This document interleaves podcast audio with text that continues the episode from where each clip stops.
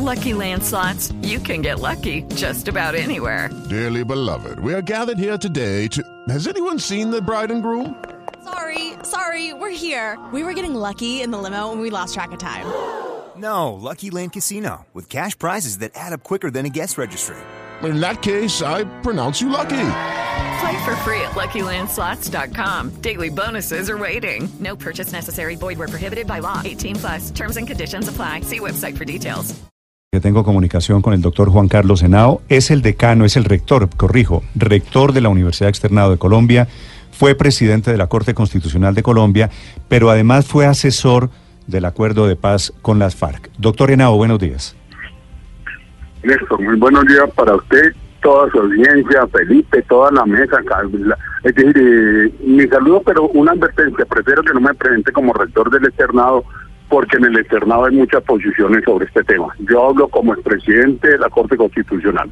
Bueno, no, pero digo, para que la gente lo ubique, usted es el rector de la Universidad Externado, no quiero molestarlo, pero digo solamente como referencia. Doctor Henao, a usted, digamos, y también es arquitecto en lo jurídico del Acuerdo de Paz, y firma la carta de esta mañana que está dirigida al Secretario General de Naciones Unidas.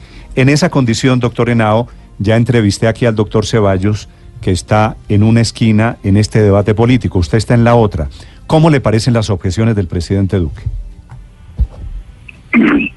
Mire, yo realmente no estoy muy de acuerdo, no estoy de acuerdo, para decirlo de frente, con las objeciones. No estoy de acuerdo, para empezar, es que hay dos niveles de objeciones, ¿cierto? Una, la de la ley estatutaria, que fueron 6, 7 objeciones, y otras que son de una reforma constitucional, que son 3 reformas constitucionales que tiene planteado hacer. Entonces, para empezar, hay que diferenciar las dos hipótesis. Yo creo, en grosso modo, mire, que usted me irá llevando con preguntas hasta donde desee, pero en grosso modo yo le digo lo que el presidente Duque está objetando ya lo había resuelto la Corte Constitucional. Estaba dicho claramente uno a uno de los puntos. Entonces uno dice, hacer un debate luego de que la Corte Constitucional ha dicho el porqué con una razonabilidad más que suficiente, y uno no puede acusar a la Corte Constitucional de ser de la FARC o de ser del gobierno, sino que la Corte Constitucional se me hacía innecesario en los puntos concretos que está haciendo. Y ahorita, como decía Felipe, yo creo que esto tiene tanto de político como de técnico, pero tiene los dos niveles muy grandes. Lo importante que es, para decirle a la opinión pública, la JEP sigue funcionando, quieras o no. ¿Qué es lo técnicamente peligroso? Muy peligroso. Que esto puede generar que lleguen a hundir políticamente la justicia, la ley estatutaria, no la Jurisdicción Especial para la Paz, pero sí la ley estatutaria, porque en lo técnico hay muchos venenos. Doctor Henao, si usted me dice que la ley, que la Jurisdicción Especial de Paz puede seguir funcionando, que es lo mismo que dijo la magistrada Linares anoche, la presidenta de esa justicia, dijo, vamos a seguir funcionando. ¿Cuál es el catastrofismo que se está anticipando, inclusive en la carta al secretario general de Naciones Unidas, de que esto es un golpe al proceso de paz? ¿Por qué tanta advertencia si la JEP puede seguir funcionando? Mire, porque... El objetivo es minar políticamente a la JEP. Y cuando usted le quita una certeza de que vaya a actuar, que tenga una norma, diga, para hacer esto se tiene que hacer esto, para hacer lo otro se tiene que hacer lo otro, y usted le quita eso, que es la columna vertebral, de aquí para adelante cualquier decisión que tome la JEP, en lo que sea, que si extraditó no a Santrich, que si puso 5 años o puso 8, cualquier decisión va a ser mucho más discutible políticamente, que es lo que están buscando. Entonces yo no diría que yo firmé la carta, pero obviamente sea una carta firmada por mucha gente, pero el catastrofismo, yo le diría, es exagerado en el sentido de que la JEP no se va a acabar, pero es cierto en la medida en que lo que están buscando es minar la credibilidad política de la JEP, como pasó, por ejemplo, con ese bochornoso espectáculo que dio ese subfiscal Vermeo. Entonces, aquí lo importante es decir, sigue funcionando. ¿Y por qué sigue funcionando? Porque es que hay una primacía de los actos legislativos que están incorporados en la Constitución, en donde se sentó la estructura básica general de la JEP. Eso no lo pueden derogar por ahora, a menos que hagan reformas constitucionales en ese sentido, que entre otras el presidente no dijo que iba a hacerlas en ese sentido. Entonces, en ese punto, ¿qué le diría yo? Sí se me hace muy preocupante el volver a abrir un debate que ya estaba muy clausurado. Todos esos temas que tocó el presidente, si usted me pregunta uno, los tengo claros en la cabeza para decirle cómo ya estaban realmente zanjados y con una razonabilidad. Doctor Henao, pero aquí hay varias cosas. ¿Por qué, si el Congreso termina determinando y aprobando un texto de esa ley estatutaria, en la Corte le meten mano? Y le meten mano, de alguna manera, para cambiar el sentido de las cosas que se habían aprobado en el Legislativo. Mire, lo primero porque es lo que dice la Constitución, lo segundo por fortuna, es que por fortuna existe, ojo con eso, porque usted no puede, ojo con esto, es que una Corte Constitucional en Colombia, en Alemania, en Francia, en Estados Unidos, es la última instancia de una sociedad, la última instancia en términos de juridicidad. Entonces, ¿cómo es que por qué la Corte le mete mano? Como le mete mano siempre. ¿Usted cree que la sentencia de Uribe no fue importante? ¿O usted cree que las sentencias que sacan sobre el salario mínimo no son importantes? Por favor, es que esa es la función de la Corte Constitucional. La función de la Corte Constitucional es salvaguardar la constitucionalidad de cualquier norma que esté en este país. Entonces, digamos, un poquito me extraña la pregunta. Pero, por ejemplo, justamente sobre eso, doctor Henao, en uno de los artículos, una de las objeciones del presidente tiene que ver con algo que le introdujo la Corte Constitucional, que fue lo de los máximos responsables. Eso se lo introdujo la Corte, no lo había introducido el Congreso, lo introduce la Corte y el presidente entonces alega, pues van a quedar como impunes los mandos medios. ¿Usted qué nos puede ilustrar sobre este punto? Mire, eso no es, creo que usted me está hablando del artículo 19, ¿cierto? Que sobre el tema del principio de selección. Mire, en ese punto la Corte en efecto se había pronunciado, y no es que la Corte haya incluido cosas o más. Lo que la Corte dice es que no se excluye, miren lo que dice, le cito entre comillas, que de ser necesario se harán uso de la facultad de selección para centrar sus esfuerzos en los máximos responsables y en quienes tuvieron una participación activa, pero que ello no significa que no habrá pena, porque pena seguirá habiendo para todas las personas, sino aplicación de sanciones extrajudiciales, penas alternativas, modalidades de ejecución. O sea, eso no significa, porque eso es falso, según la jurisprudencia de la Corte Constitucional, según la sentencia 080, eso no significa que los otros no vayan a quedar con sanciones. Claro que van a quedar con sanciones. Y la Corte lo que dice es algo que tiene sentido. El cálculo que se hacía era que para juzgar todos los delitos que se cometieron en 50 años se necesitaba más o menos unos 100 años de procesos. ¿Qué es lo que se hace aquí? Que se hace en todos los acuerdos del mundo. Se selecciona lo más importante, lo más aberrante que ha producido esta situación. Pero eso no significa que a los menores, a la gente que no está en la máxima responsabilidad, los vayan a dejar tranquilos. No, ellos quedan comprometidos con decir la verdad, con reparación, con justicia, con no repetición y sobre todo quedan también sometidos a sanciones extrajudiciales, a restricciones efectivas de la libertad, pueden quedar establecidos en eso. Sí, claro, doctor Henao, que ahí la objeción es porque en el acto legislativo lo que quedó textual dice, los cuales podrán ser atribuidos a los máximos responsables. Obviamente no dicen que a los de la mitad no, pero probablemente pues todos se pegarán de este punto para decir que solamente tienen que responder por delitos de lesa humanidad los máximos responsables, ¿no?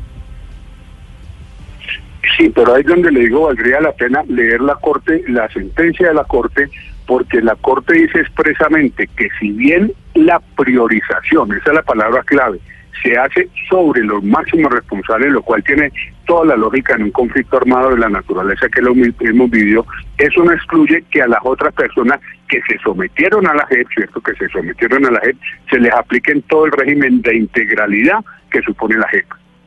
Doctor Henao, ¿usted cree que el acuerdo en general, a través de este mecanismo de la reglamentación de la ley estatutaria de la JEP, el acuerdo es mejorable o eso ya en su concepto simplemente quedó así y es intocable? Mire, yo creo que debemos recordar que hay otro acto legislativo que es muy importante, que es el acto legislativo número 02 de 1917. En ese acto legislativo que se votó por este mismo Congreso que ahora quiere echar para atrás las cosas, de 2000, ojalá de que 2010, no ocurra en el Congreso. 2017. Sí.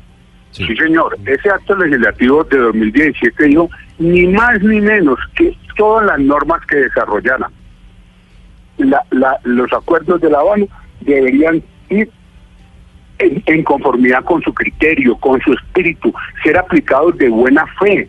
Aún más, en ese acto legislativo se dijo que no podían haber modificaciones por 12 años. Yo no sé si ustedes se acuerdan, pero ese tema yo no lo he visto ahorita en este debate. Dice, el presente acto legislativo rige desde su promulgación y hasta la finalización de los 3 periodos presidenciales completos posteriores a la firma del acuerdo.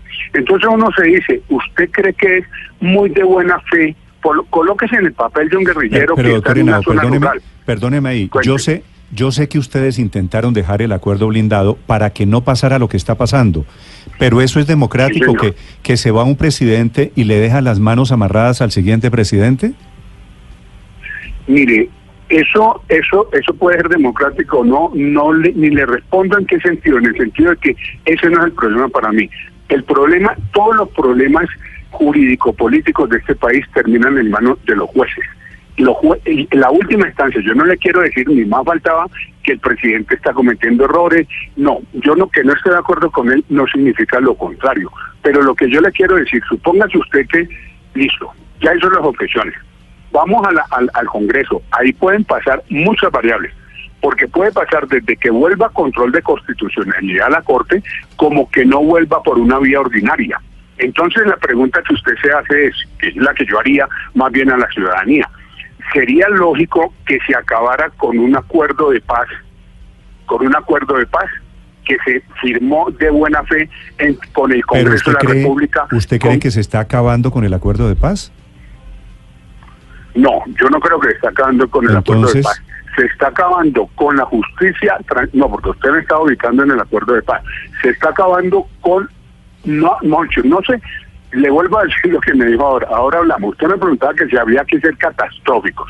Yo le digo, no hay que ser catastróficos. En eso creo que estamos de acuerdo. No hay que ser catastróficos. Sí. ¿Por qué no hay que ser catastróficos? Porque la JEP sigue funcionando.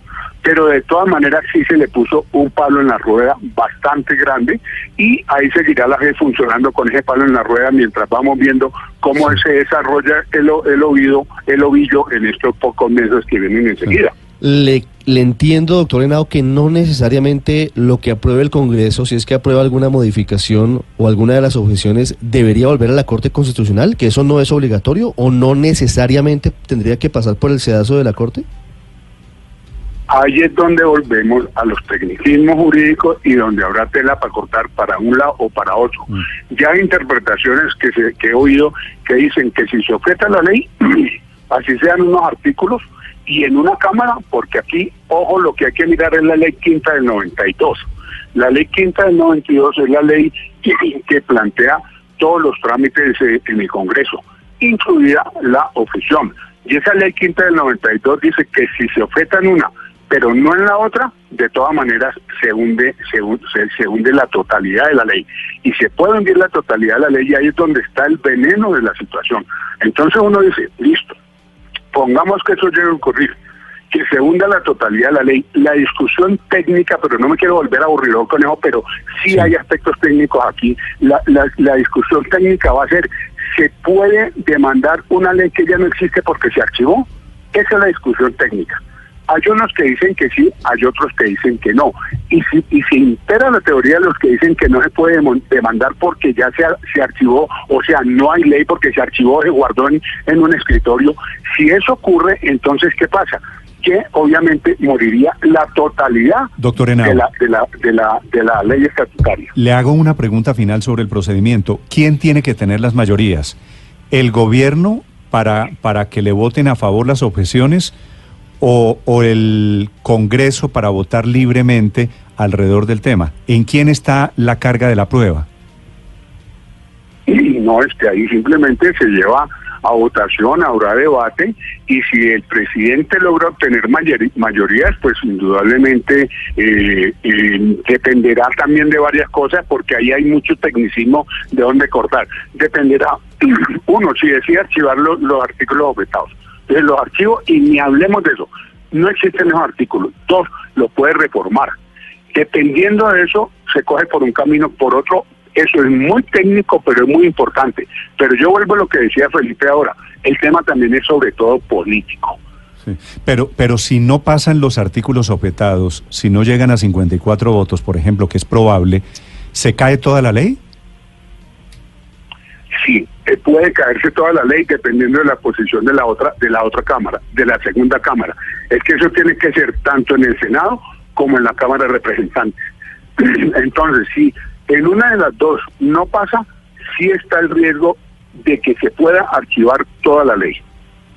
Bueno, pero si van a discutir las objeciones, discúlpeme, doctor Henao. Solo 5 de los... Si van a discutir seis artículos, los... ¿por qué tendría que caerse toda la ley? Porque la ley es una integridad, la ley es una. Por mucho que usted haya atacado 6 artículos... al no sancionarse la ley, porque usted no va a sancionar parcialmente la ley. Eso no existe. La sanción, si no, yo hubiera hecho ya al presidente, me explico. Si el presidente, mire, ¿sabe qué? Yo sanciono toda la ley menos 6 artículos. ¿Por qué no hizo eso? Por lo que le estoy diciendo. Porque ahí está la posibilidad, precisamente, que es lo que está en juego. Y lo que se me hace muy peligroso jurídicamente, que pueda llegarse a la teoría de que hay una integridad de la ley. Y por eso fue que el presidente no ha dicho ni lo va a decir, y si quieren pregúntenselo, ¿por qué no firmó los otros artículos que no según lo que estamos diciendo acá lo pudiera haber? Es que en realidad usted tiene razón, el tema de las objeciones parciales no existe. Objeta 6 Exacto. artículos, pero la ley no ha sido sancionada, que es lo importante. Doctor Henao, es un gusto saludarlo.